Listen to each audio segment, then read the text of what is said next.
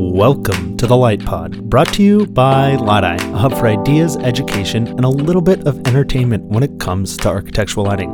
I'm your host, Sam Corbel, and today we're sitting at SCI Lighting Solutions in their downtown LA office. It's our touchdown podcast studio here in LA these days. And today we're lucky enough to have Paul Pickard on the podcast. He's the CTO of Chorus, the parent company for EcoSense. Paul's been in lighting for quite some time. He's worked at a few big name companies, he's done a lot, and he certainly understands what it means to have LED technology and implement it into things. Today, we're sitting here to talk to Paul a little bit more about what it means to develop product, what the social responsibility behind that is, and really, how do you develop for the right reasons? Paul, welcome to the podcast. How's it going? Going good. It's good to see you. Good to have you here. I've got to admit, I always enjoy being in Los Angeles. It's a nice place. It's fun to hang out. And um, I feel bad I should have given you this side of the table because there's a beautiful outline of a not so hazy sky and I think some pretty muddy mountains behind you with the skyline of downtown LA. LA's home for you tell us a little bit about what you've been doing and what you've been up to lately. Well, we just recently launched Chorus, as you alluded to. So, kind of taking our internal technology focus that we've been utilizing and implementing for the past four or five years, really, but haven't really been talking too much externally about, and, and kind of putting a public face on that and, uh, and starting to really talk about the technologies we're developing and where we think the industry should be going. Now, EcoSense was a company that was founded quite some time ago, and you focused a lot on what it means to take quality white light out of this novel concept we call an LED, light emitting diode, and put some optics over it. And you've spent a lot of time really trying to refine that. So today, the conversation isn't necessarily around, you know, EcoSense or Chorus so much as it is really just what it means to be a manufacturer and have that opportunity to really think through what's required and how you get from beginning to end. Before we dive into that, tell everybody who's Paul and how did you get your start in lighting? I kind of fell into lighting early on in my career. I was uh, working for a startup that flamed out, as most do, and uh, had an opportunity to come and work for this company called Lithonia Lighting. Acuity Brands didn't exist yet at that point, and started with Lithonia, became Acuity while I was there, and, and ended up running engineering for a good portion of their commercial business. Ended up working for a little startup called LED Lighting Fixtures that got bought by Cree. Did some interesting things, some of the first LED lighting fixtures in the marketplace, and uh, right before I left Cree was part of the bulb team that launched the uh, first sub $10 light bulb in Home Depot, and then uh, got recruited to come and work for EcoSense here in Los Angeles. Through all of that, you've obviously seen a variety of different products, a variety of different, I'll just call it culture styles at companies. One thing's always kind of remained constant for you, and that is how do we create a technology that's innovative, that's something different. When we talk about things that are high tech today, define that a little bit for me. Where is tech in the lighting industry? So I think there's multiple answers to that. There's kind of the perceived answer. So you get buzzworthy sort of phrases that everybody latches onto. It's IoT or it's smart lighting or something along those lines. And that seems to be where everybody's consciousness is focused. And I think there's great opportunities there, don't get me wrong. So wireless communications and edge intelligence and the ability to network things and be able to gather data and then deploy that data. I don't know that we as an industry have necessarily kind of landed on the killer app for that capability yet, but I have no doubt that as people continue to experiment with it, we'll get more and more value from there. But I think some of the more interesting things are a little bit more esoteric or maybe a little bit more difficult now that we're moved from a, an analog system into a digital lighting system. Back in the day, when I first started in lighting, you had sources. They were provided by these huge companies. They basically showed up and said, Here are your choices of fluorescent lamps that you can put into different things. You want this T8 lamp? It's four feet long. Yeah, do anything you want with it. Exactly. exactly.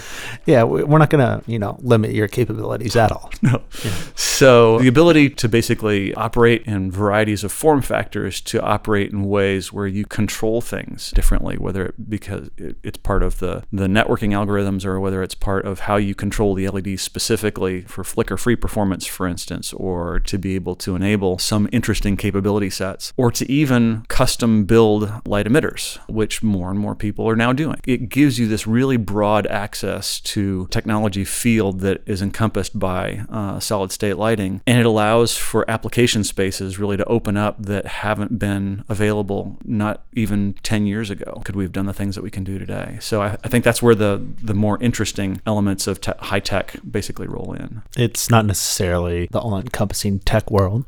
Rather, it's just technology is helping innovate light and its capabilities when it comes to creating truly unique form factors and capabilities that just weren't around before. So much of what's going on in the lighting industry is a lot of growth right now. We were tossing numbers around earlier this morning, but there's a, a pretty f- solid number out there of $50 billion globally around the entire world of what the lighting industry is today. It goes without saying the population continues to grow.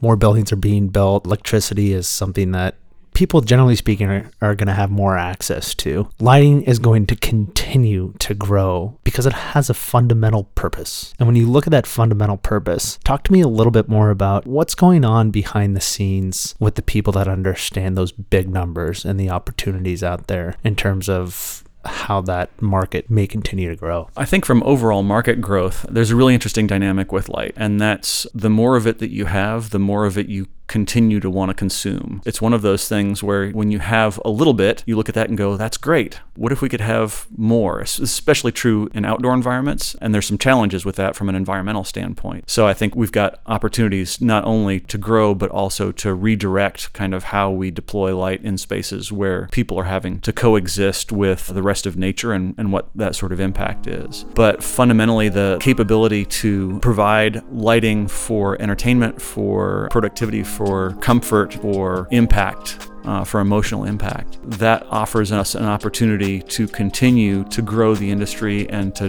develop new footprints and new capability sets over the course of uh, the coming years. And when you look at those capability sets in the growth, I think that there's opportunities to define that, but then there's also maybe just the theory behind where we're going. When you look at that landscape of what we have today, what we might want to do, and what we're just going to sit here and talk about. Where does that conversation start? How does it go from it's totally out there, pie in the sky, to not only we can do this, but we're going to do this tomorrow? From my perspective, the capability to kind of integrate research, for instance. So, one of the things uh, that we've been talking about has been kind of circadian lighting or, or lighting that affects people from a sleep and health standpoint. So, that's not something that's that's been around forever, right? This is something that even the circadian biologists haven't figured out fully yet, and was only really discovered 20 years ago. As more and more research is done, you have organizations that will take a look at that and say, we think there's enough data, there's enough evidence here that you could do something that's better. And my hope is that, I mean, that's certainly the way that we've approached this as a topic. My hope is that's the way the industry is approaching this as a topic, which is not necessarily, hey, people are interested in this and we can go and make some money by branding something in a particular fashion. But there's data that says we're not just lighting spaces so that you don't trip over things in the dark. We're lighting spaces in order to affect your physiology in the way that more closely resembles what would happen in a natural environment.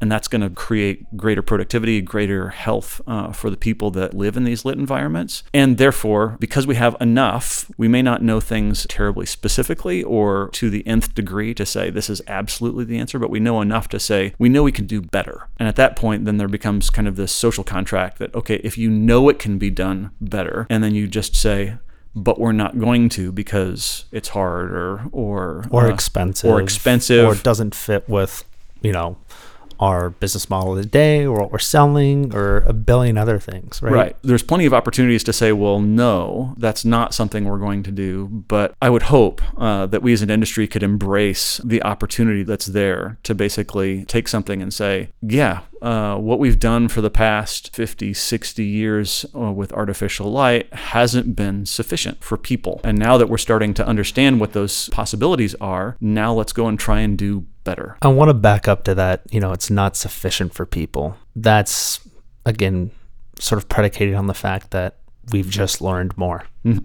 Absolutely. And, and, you and I talked about that a little bit before we push record on this podcast this morning. But it's super interesting that we are, as an industry, trying to figure out how to become more of the design fabric. We want to be so woven in to everything when it comes to design that lighting's a topic of conversation in every single design meeting. Now we know that like, you know, there's a lot of stuff that goes on in the built environment and as you mentioned even in the exterior environment. But when you look at both manufacturing and design and the whole ecosystem of the lighting industry and you think about what can we do we have to innovate we have to as an industry collectively no matter what your role or responsibility is say how is this going to come into play right how are we going to sell the value of lighting more how are we going to reinvest all of our profits in our own industry into research and establish more research institutions? Because that's one of our biggest problems, right? You can independently fund research at your business or company, but is that where it should be? Or should it be at a third party academic organization? Lighting is still just really still just trying to get our, our, legs under us some days, which is both a good thing and a bad thing. It's a good thing because it means there's so much to do. It's a bad thing because we don't want to be left behind. The one thing I always think about is well, the industry is not actually that old. What are we? We're 60, 70 years old in terms of like real architectural lighting and, and fixture manufacturing around T8 lamps, and of course now that's the size of my pinky that put out six times as much light. When you think about that innovation, when you think about what's going to drive us forward as an industry, given the fact that we're at where we're at, as you just described, where do we go? What's our collective approach?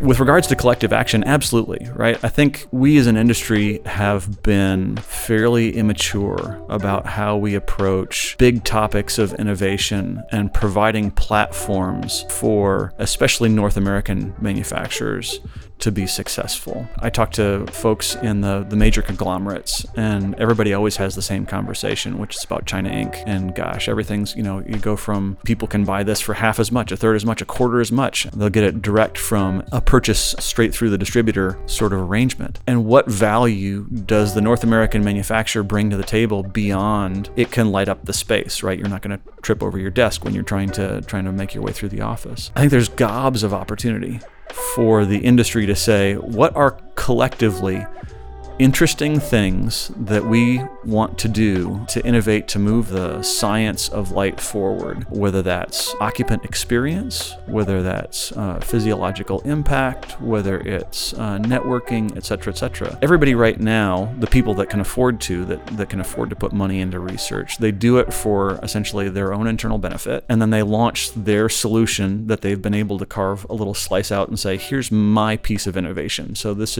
this should be an opportunity opportunity for, for me to generate market share. But you're basically already at a different tier than you are the bottom feeder manufacturers. And you're you're stealing market share away from other people who are also at your same tier. What we really need to do is create an environment where we say, this has got value over and above this plain Jane basic, yes, it puts out light uh, sort of thing. I'm just going to say it. It's crap. that happens to put out light that's punishing all of us. Exactly. And just because it's cheap and just because it put lights in the space, it's not the right solution. Exactly. And everybody that's passionate about lighting, that designs for lighting, that works for a specification grade manufacturer. Now, listen, I'm not going to say, you know, that crap doesn't have a place, but it's in the janitor's closet. It's in the basement that people go into once a year. It's the seventh and eighth level of the parking garage underground that get used four times a year. But when it comes to spaces that people are in, we've got to put good lighting because we know it makes an impact. How are we driving that forward? I want to take a quick break. And when we come back, we're going to dive in more to this. We're going to talk about that social responsibility of this entire industry to not only stand up for ourselves, but unify ourselves so that the crap stays where it belongs. The specification and innovation continues to push us forward. Sound good? Sounds great.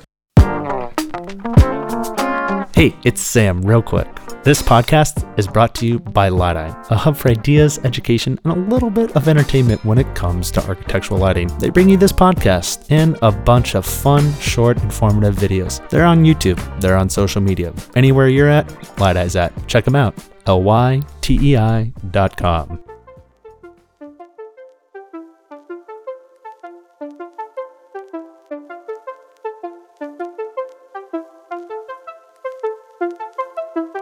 And welcome back.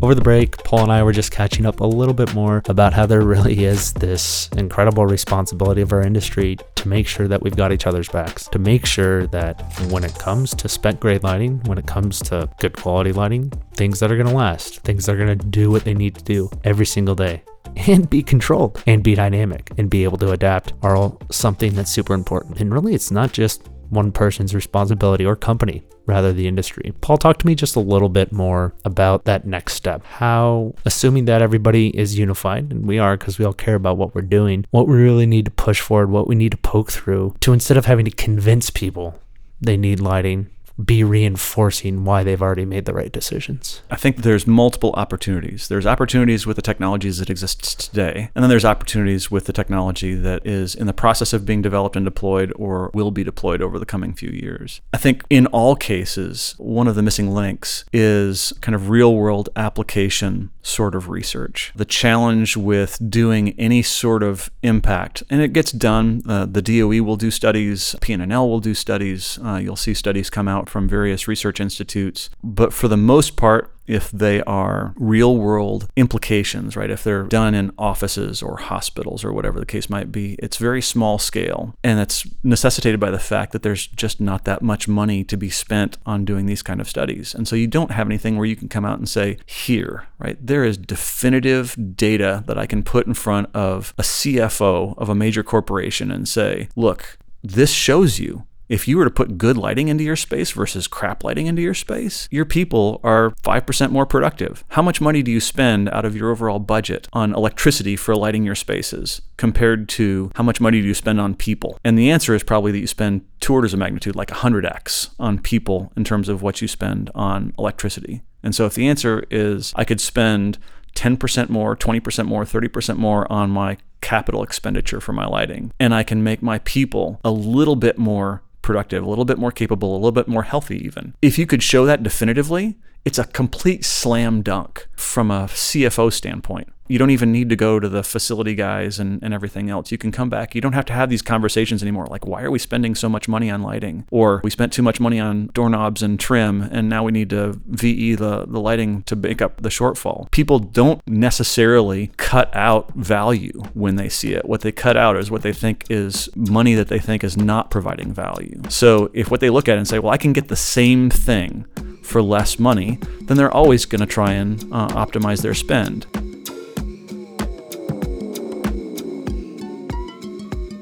I'm going to stop you right there. It's the same thing for less money. You and I are sitting here smiling. I know that is not the case.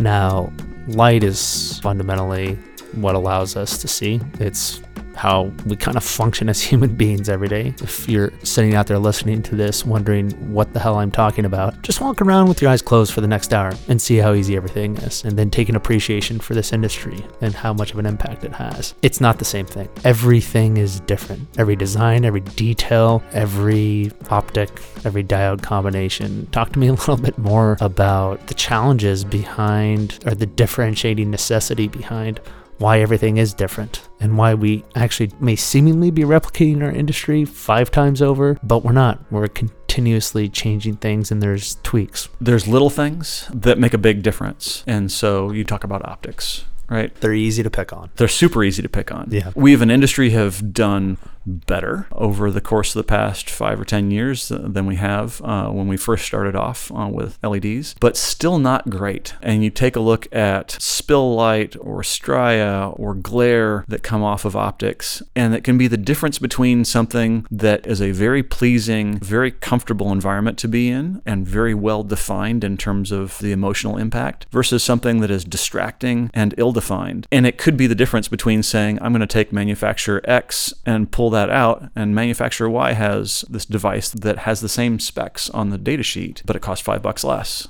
And so I'm going to pop that in there. And you've basically destroyed the intent of the design by doing that. So it's super straightforward to basically throw a, a wrench into the machine. That's a strong word. You've destroyed the intent of the design by saving $5 per unit. You got to break that down. You got to explain that just a little bit more because I personally think that's true, but I'm not letting you off the hook. Uh, so I'm speaking a little bit out of turn. Uh, I'm probably speaking a lot out of turn because I'm a technologist. I'm a person who's spent his career in lighting building tools for the actual artists to paint their canvas with, right? They So- would agree with what you're talking about. so the, the the lighting designer is the one who creates the design. Gosh, I'm actually I'm I can I'm getting uh, fine. goosebumps right Okay, now. yeah, yeah. The best environments that you walk into, they take your breath away, and oftentimes you don't. I mean, I do, but most people do not know why. You walk in and go like, "Oh my god! Like this is the most amazing thing I've ever seen." this is sick. This looks cool. People don't go, wow, look at that backlight detail and the inverse cove lighting and the fact that I can't actually see any light source. They're just like, wow, this is cool. This is awesome. Whether it's an office space, whether it's a retail environment, and I'm not letting you off the hook, $5 per unit difference. And- how does that kill that? and- how does it change it? And now I walk by some place that used to basically the, the light magically appeared in this location and I had no clue where it was coming from. Or I can walk by that same location and I have to squint as I get hit in the face with the source that basically has an off axis spike of light that now has me turning and looking at the ceiling to figure out where is that coming from and why is that so annoying. And I've Or it's deterring you. or it's Or it's not on because it failed. Or, Or it's, it's shifted in color. color, exactly. and it's pink instead of white. Or, or, or, or, or. I mean, these are all subliminal things that go into the manufacturing process, that go into the technology process that you so so well defined for us earlier, that aren't on spec sheets. That people just almost take for granted when you have a reputable company that has integrity behind it. I don't want to bash companies that maybe have a different level of integrity because their addressable market is just different. The problem herein lies, you know, how do we say, well, there's nothing wrong with this. I referred to it as crap earlier, which was strong, but we're passionate on this podcast, right? The stuff that maybe doesn't take in all these considerations versus the stuff that does. And an issue becomes, well, let's just save $5 and they look to be the same thing. How do we clearly define what buckets the appropriate level of technology and innovation goes into? And whose responsibility is that to uphold? Is it the lighting designer or is it the industry?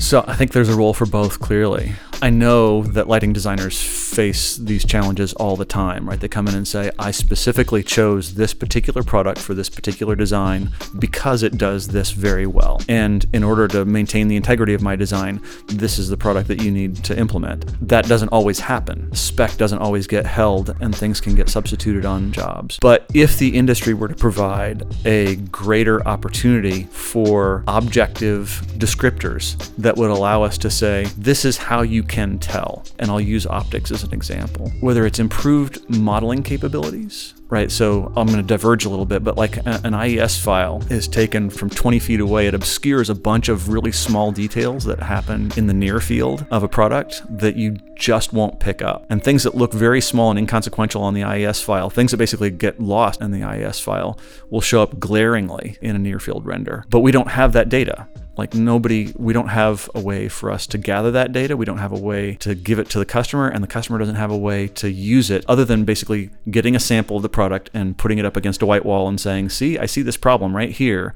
This is a problem. Which still doesn't do it because it's just a moment in time. Exactly. So I think the industry has opportunities to say the way we describe what we do are insufficient. Uh, they're insufficient to provide the level of proof to the end customer for them to understand when you make this trade off, this is what you're giving up, versus just saying, trust us, it's much better. We pay attention to optics.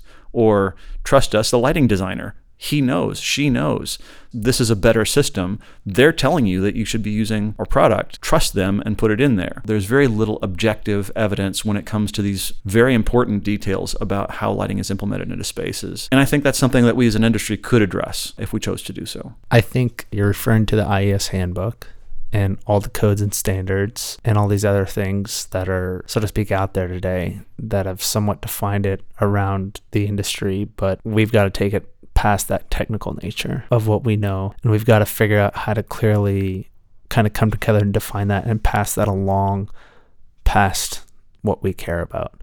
all things considered, this is a very real conversation, something that so many people would hope, want, and maybe even pray for that could happen. But time is finite. We're not going to have a bajillion hours as an industry to get everybody's time and sit down and explain it to them. So we've got to come up with a thing, a system, a report, a project um, we've seen LEED try to do this in the past. We've now seen the Well Building Institute come out and try to do this holistically. And it's almost as if the lighting community needs to kind of figure something out like that. It doesn't need to be a plaque on the wall, but maybe it should be directly related to productivity, increased foot traffic. I mean, things that are measurable. Mm-hmm. At the end of the day, everybody has a budget on a project. I always like to say the owner is going to pay for everything one way or another. They don't want to spend money on good lighting. They're going to pay for it later by crappy environment and reduced sales, and that's going to hit them harder, right? Yeah. Or absenteeism and uh, and sick days, or whatever the case might be, right? The lit environment has a direct impact on the people that occupy it, and therefore the capability to build the best lit environment that you possibly can for those people. Like I was saying before, even from just a straight CFO standpoint, money you spend on the people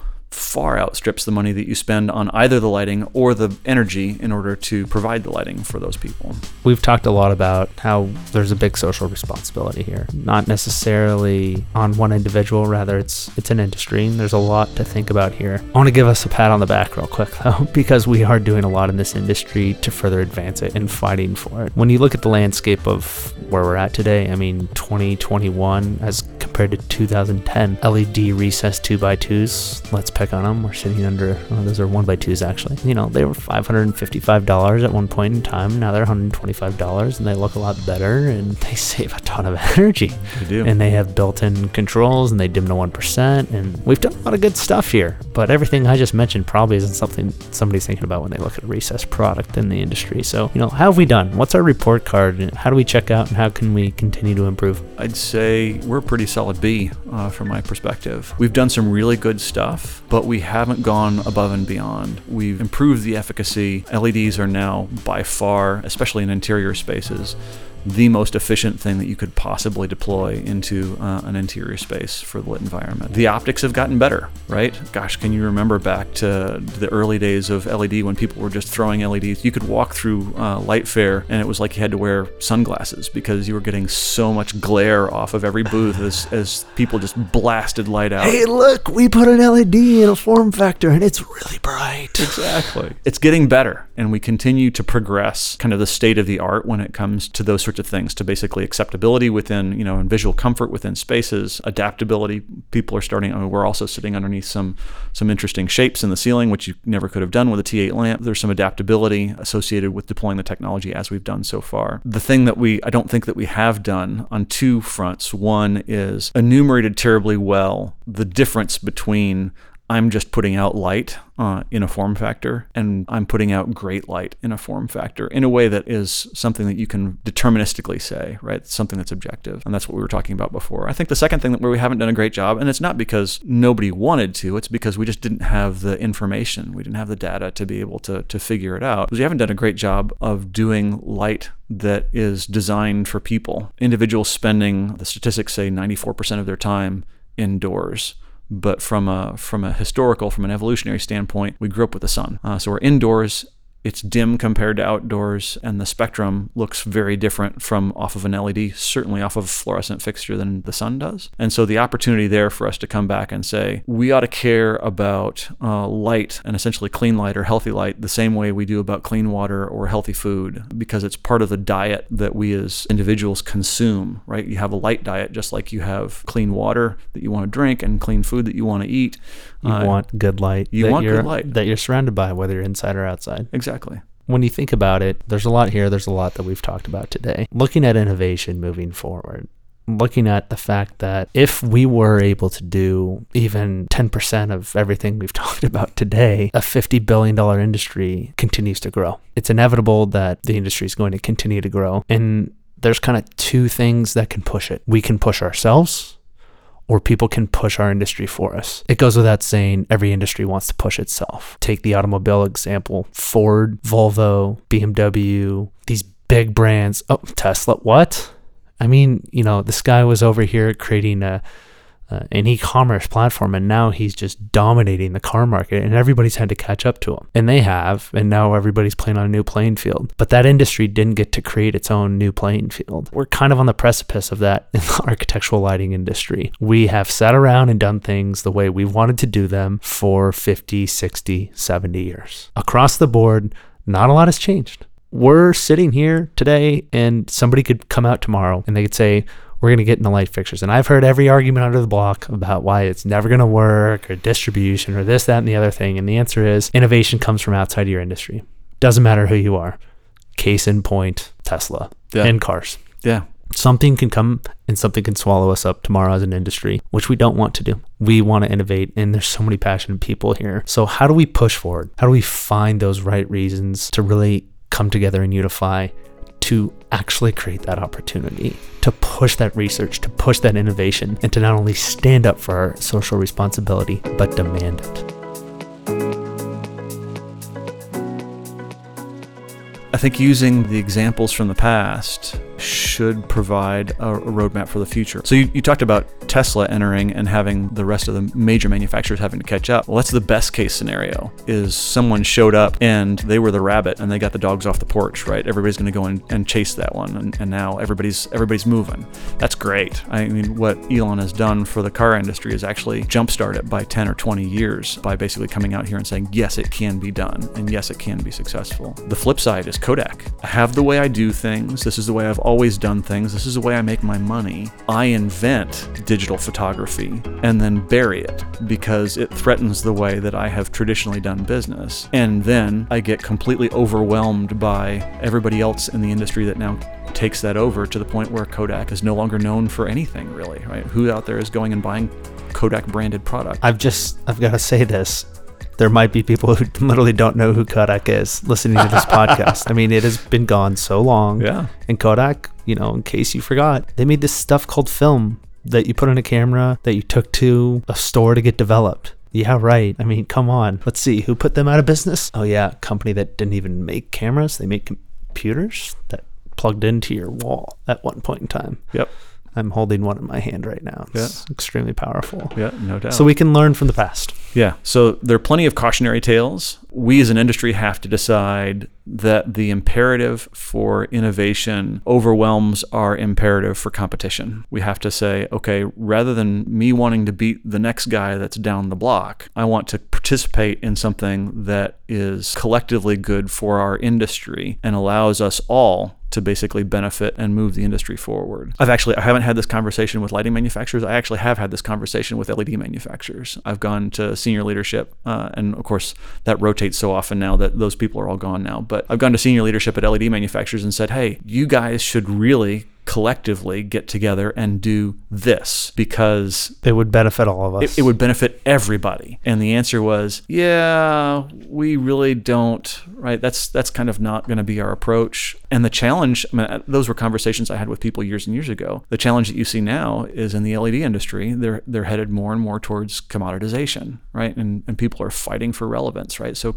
Cree's LED business got sold off. Osram's LED business uh, basically got bought and deprioritized by their new ownership. Lumileds is probably the only one that's still uh, in North America doing a whole lot of uh, R&D and development around uh, solid state devices. And then you've got some of the folks that like Nichia and Seoul Semiconductor that are still out there pushing on on their ends. So you had this vibrant community of major multinationals that were doing tremendous amounts of research and development. And the point that they got to was that individually none of them could push the technology forward fast enough to kind of get out in front of the oh it I just need something that creates light. I mean they're they're the they're the basic building block of LED lighting and they're struggling now to make money. And basically that's another cautionary tale right there, right? If you can take what was a multi-billion dollar business and collapse it down to something that gets sold off from uh, from Cree to the point where Cree says, "Yeah, I'm not super I I was this huge LED powerhouse. I'm not super interested in LEDs anymore. I'm going to go spend my time over here. Uh, we're just going to sell off this this LED business. Did the same thing with their lighting business. Actually did it with their lighting business first. So that cautionary tale should be front and foremost for us to say, here's the reason why we ought to be cooperating, at least at some fundamental level? What are things that we can all agree on that all require research funding, advocacy in order to make sure that, that we as an industry thrive? There's opportunities to see this modeled elsewhere. Automotive manufacturers have an association. That association lobbies for uh, regulations around collectively what goes on with automotive manufacturers. NEMA is a reasonable approach to doing that same sort of thing for electronics manufacturers. We can see these areas where competitive industries or competitive businesses have come together and said there are things that we all need and that we think our customers need. Uh, and they've come together to basically fund those independently of themselves. So it's not advocating for one manufacturer or another, but it's advocating for all manufacturers. And in the case of research, which is, I think, uh, an area that's just as required, there's places where we could say, well, yeah, you can't do this unless you have a $10 million research project as opposed to a quarter million dollar research project or a $500,000 research project. And it's not fair to ask one company, one organization, one small group of people to fund all of that. Right. We have to, as an industry, say, let's do it. And we can sit around and talk about it and wait, which I'm guilty of with you here right now or we can do something about it. Paul, this has been an amazing conversation. It's ridiculously thought provoking. It's one that I can't wait to listen to a hundred more times, and one that I'm super excited that we had the opportunity to share with everybody who listened today. If anyone has questions, if they want to get in touch with you, what's the best way they can reach out? On LinkedIn, you can find me there, or you can reach out to me. Uh, my email is paul.pickard at chorus.com. Paul, thank you so much for sharing your thoughts with us. Good luck as things continue to progress for you at Chorus and the entire EcoSense company. I'm sure you've got an idea or two about how you can help continue to push this innovation. We'll talk to you soon. Thanks, Sam.